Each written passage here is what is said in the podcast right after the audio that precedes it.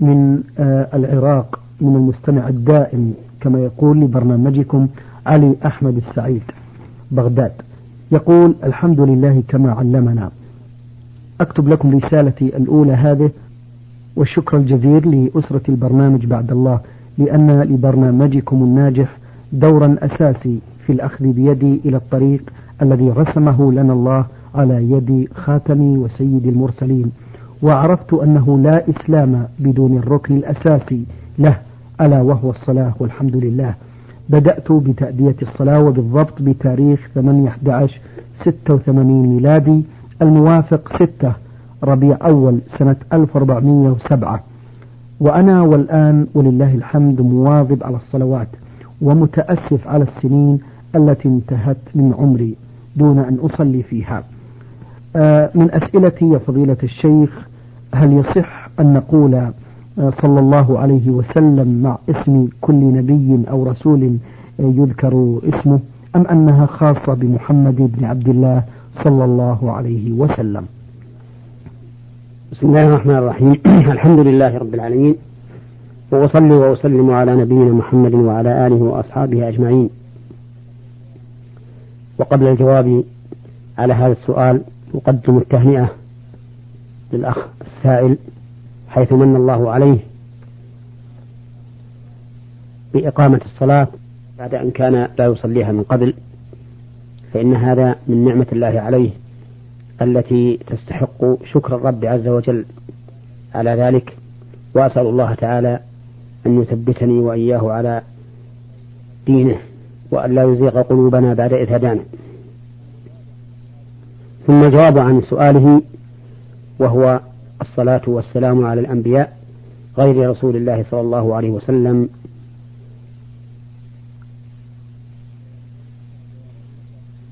فجوابه أن ذلك جائز بلا شك فإن الأنبياء عليهم الصلاة والسلام أفضل طبقات الخلق الذين أنعم الله عليهم. قال الله عز وجل ومن يطع الله والرسول فأولئك مع الذين أنعم الله عليهم من النبيين والصديقين والشهداء والصالحين. وأفضل الأنبياء الرسل. وأفضل الرسل أولي العزم منهم وهم خمسة نوح وإبراهيم وموسى وعيسى بن مريم وأفضلهم ومحمد صلى الله عليه وسلم وهو أفضلهم.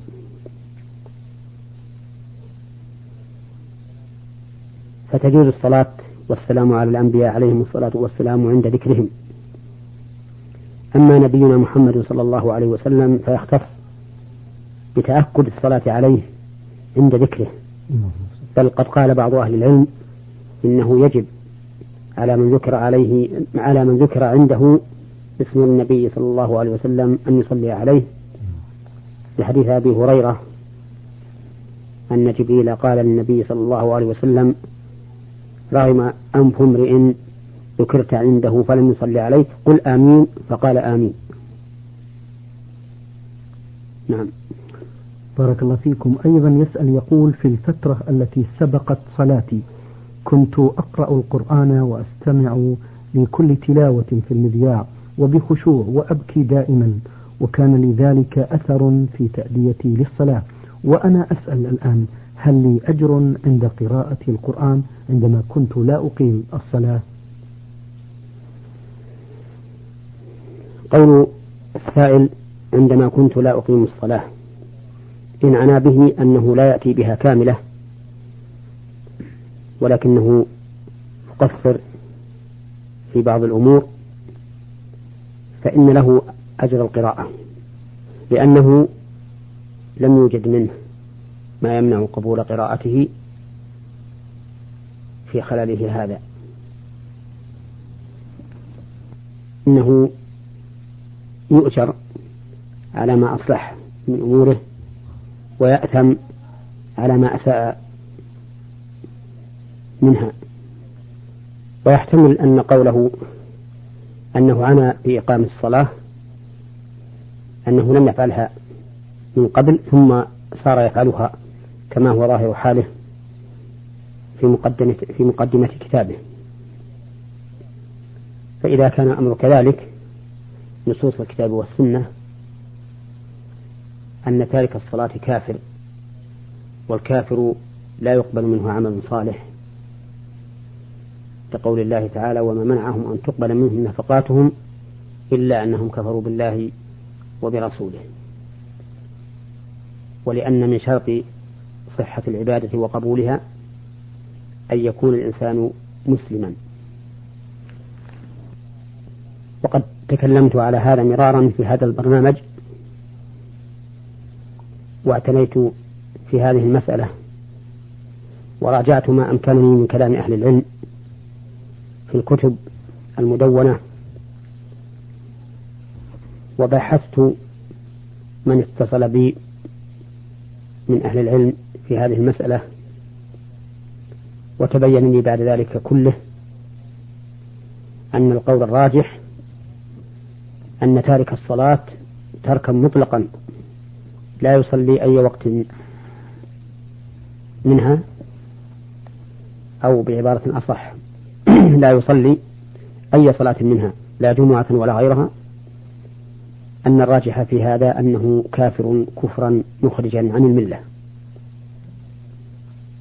وقد ذكرت الأدلة وبسطتها في أكثر من حلقة من حلقات هذا البرنامج. ولا حاجة إلى إعادتها فمن شاء فليرجع إلى ما سمعه من قبل.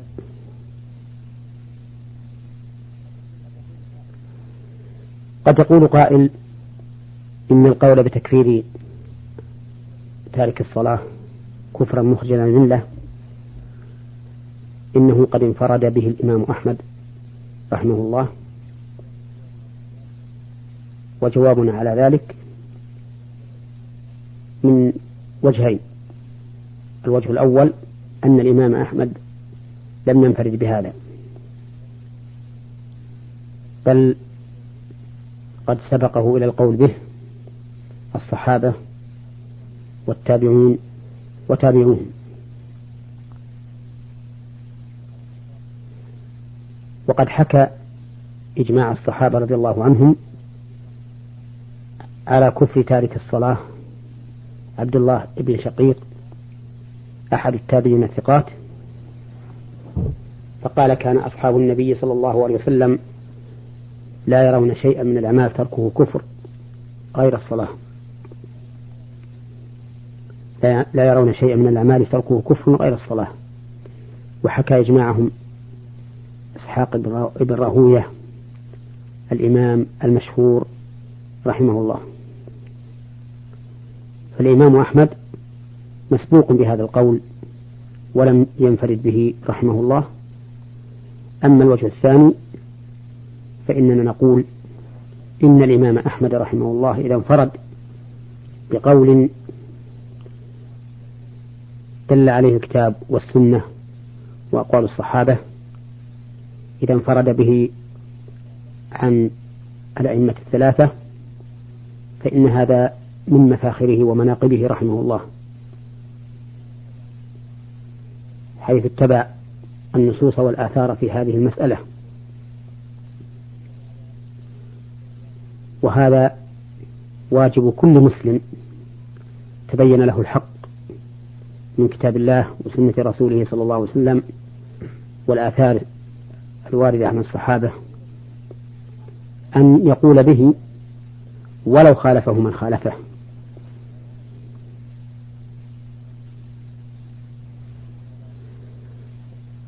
ولا يحل لأحد تبين له صحة القول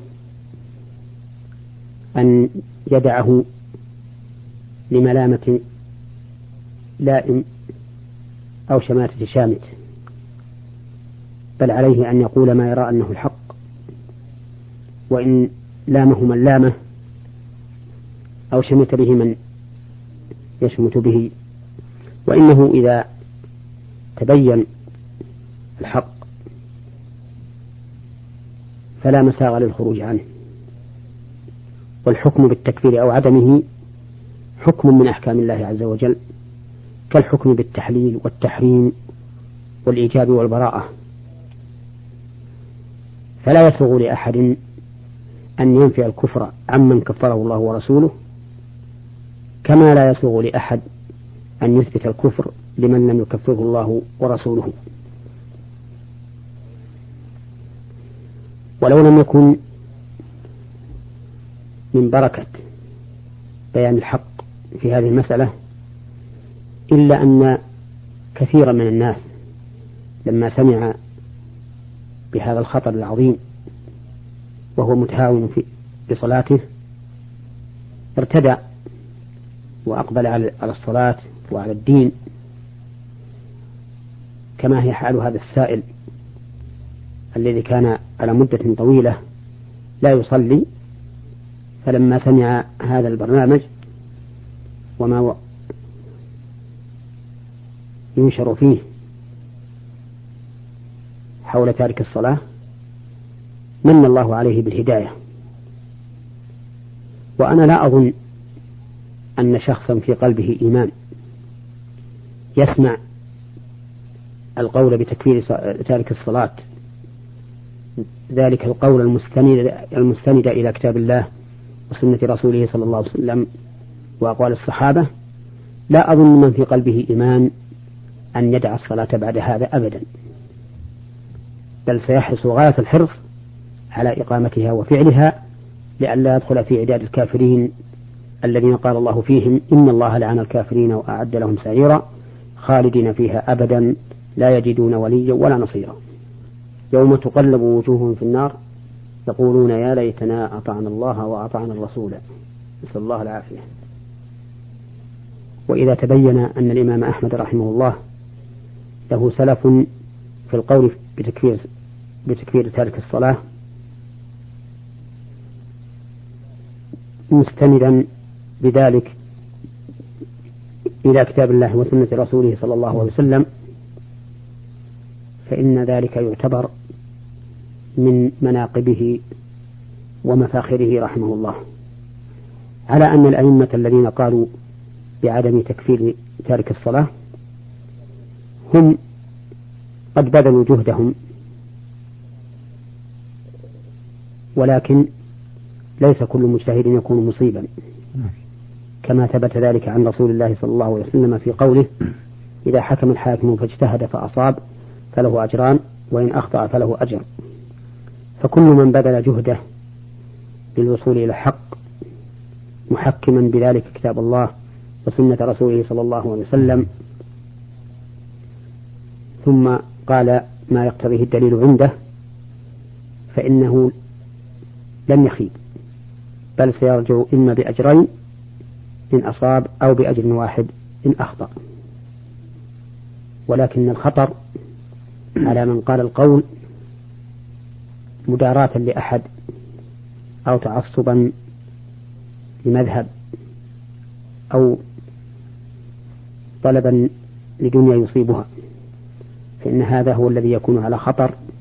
نسأل الله السلامة وأن يجعلنا ممن رأى الحق حقا فاتبعه ورأى الباطل باطلا فاجتنبه.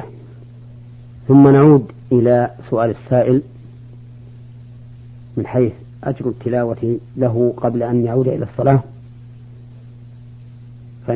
فنقول له إننا نرجو أن يثيبك الله عز وجل على هذه القراءة. لأنك كنت تريد التقرب إلى الله ولعلك لم تكن تعلم أن حكم تارك الصلاة يبلغ إلى هذا الحد.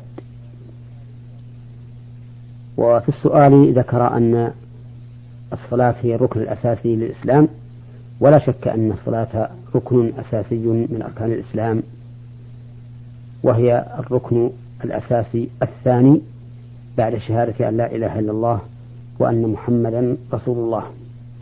وإننا لنسأل لأخينا السائل الثبات على دين الله والوفاة عليه وأن يجعلنا من الهداة المهتدين الصالحين المصلحين. إنه جواد كريم. آه، يسأل أيضا يقول إن مرضي يستوجب أخذ العلاج مدى الحياة وكذلك شرب الماء باستمرار آه، جزء من العلاج كما يقول الأطباء. وأنا في شوق عظيم لصيام شهر رمضان فماذا أفعل وأنا أريد الحصول على فضل آه، شهر رمضان العظيم؟ أفتونا بارك الله فيكم. إذا كنت محتاجا إلى العلاج دائما ولا يمكن أن تدعه فإنه لا حرج عليك أن تفطر في رمضان.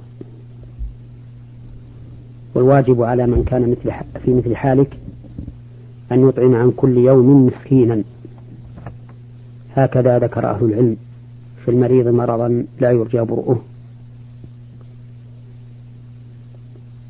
فجعلوه في حكم الكبير الذي لا يستطيع الصوم.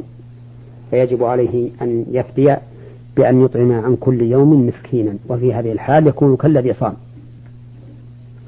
وبإمكانك أن تستغل شهر رمضان بالأعمال الصالحة الأخرى كالصدقة وقراءة القرآن والذكر والصلاة وما أشبه ذلك. أيضا يسأل ويقول هل مس المرأة يبطل الوضوء؟ اختلف أهل العلم رحمهم الله في مس المرأة هل ينقض الوضوء أم لا؟ فمنهم من قال إنه لا ينقض الوضوء مطلقا. ومنهم من قال إنه ينقض الوضوء مطلقا. ومنهم من قال إن كان لشهوة نقض الوضوء وإن كان لغير شهوة لم ينقض الوضوء. والقول الراجح أنه لا ينقض الوضوء مطلقا إلا أن يخرج شيء من اللامس أو الملموس كالمذي وشبهه فإن الوضوء ينتقض بهذا الخارج لا باللمس. وقد استدل القائلون بأن اللمس ينقض مطلقا بقوله تعالى أو جاء أحد منكم من الغائط أو لامستم النساء فلم تجدوا ماء فتيمموا.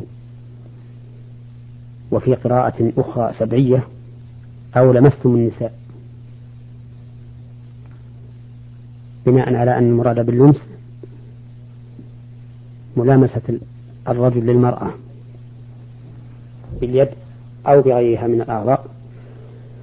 والصواب أن المراد بالملامسة في هذه الآية أو باللمس هو الجماع. كما فسر ذلك كما فسر ذلك ابن عباس رضي الله عنه. ويدل لهذا أن الآية الكريمة ذكر الله تعالى فيها الطهارتين الأصليتين وطهارة البدل وذكر الله تعالى فيها السببين.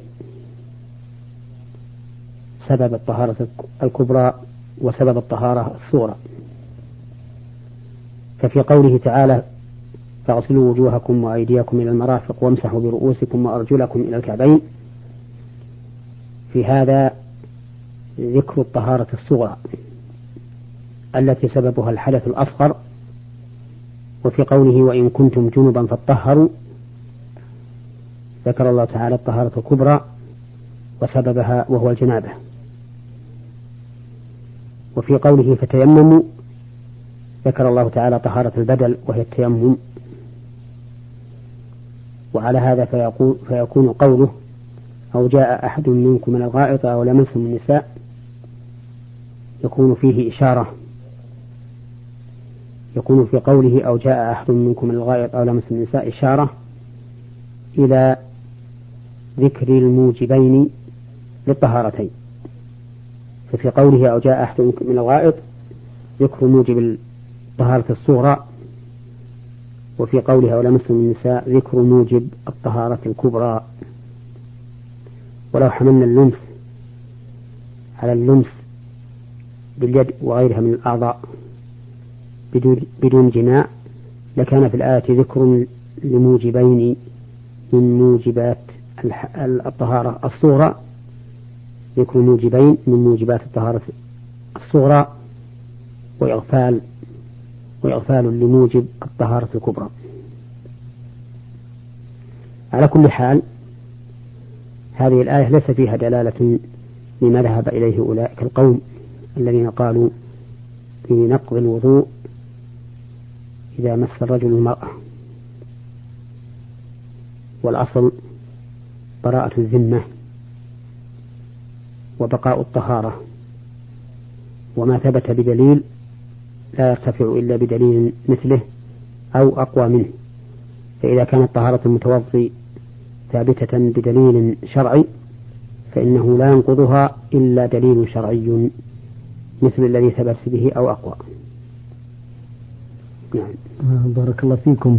آه، المستمع يختم رسالته ويقول عندما صليت أول مرة وبعد الانتهاء من الصلاة صليت صلاة الشكر لأن الله هداني إلى الطريق الصحيح. فهل تصح صلاة الشكر في مثل هذه الحالة؟ لا أدري ماذا يعني بصلاة الشكر. فالشكر ليس له صلاة ذات ركوع وقيام وإنما له سجود فقط. فإذا أنعم الله على الإنسان بنعمة متجددة كنجاة من تلف وحصول مطلوب يعز عليه حصوله وهداية من الله عز وجل وتوبة فسجد لله تعالى شكرا. كان ذلك من الأمور المشروعة. كما سجد كعب بن مالك رضي الله عنه حين جاءته البشرى بتوبة الله عليه. كعب بن مالك رضي الله عنه تخلف هو واثنان من الصحابة عن غزوة تبوك. تخلفوا بدون عذر. وهما هلال بن أمية ومرارة بن ربيع وثالثهم كعب بن مالك رضي الله عنهم. فلما قدم النبي صلى الله عليه وسلم وأخبروه بأن تخلفهم بلا عذر خلف أمرهم وأرجأهم وحصل لهم بذلك محنة ولا سيما لكعب بن مالك رضي الله عنه. وقصتهم مشهورة في الصحيحين وغيرهما. ولما جاء ولما بلغت البشرى كعب بن مالك رضي الله عنه سجد لله شكرا وكان ذلك في عهد النبي صلى الله عليه وسلم.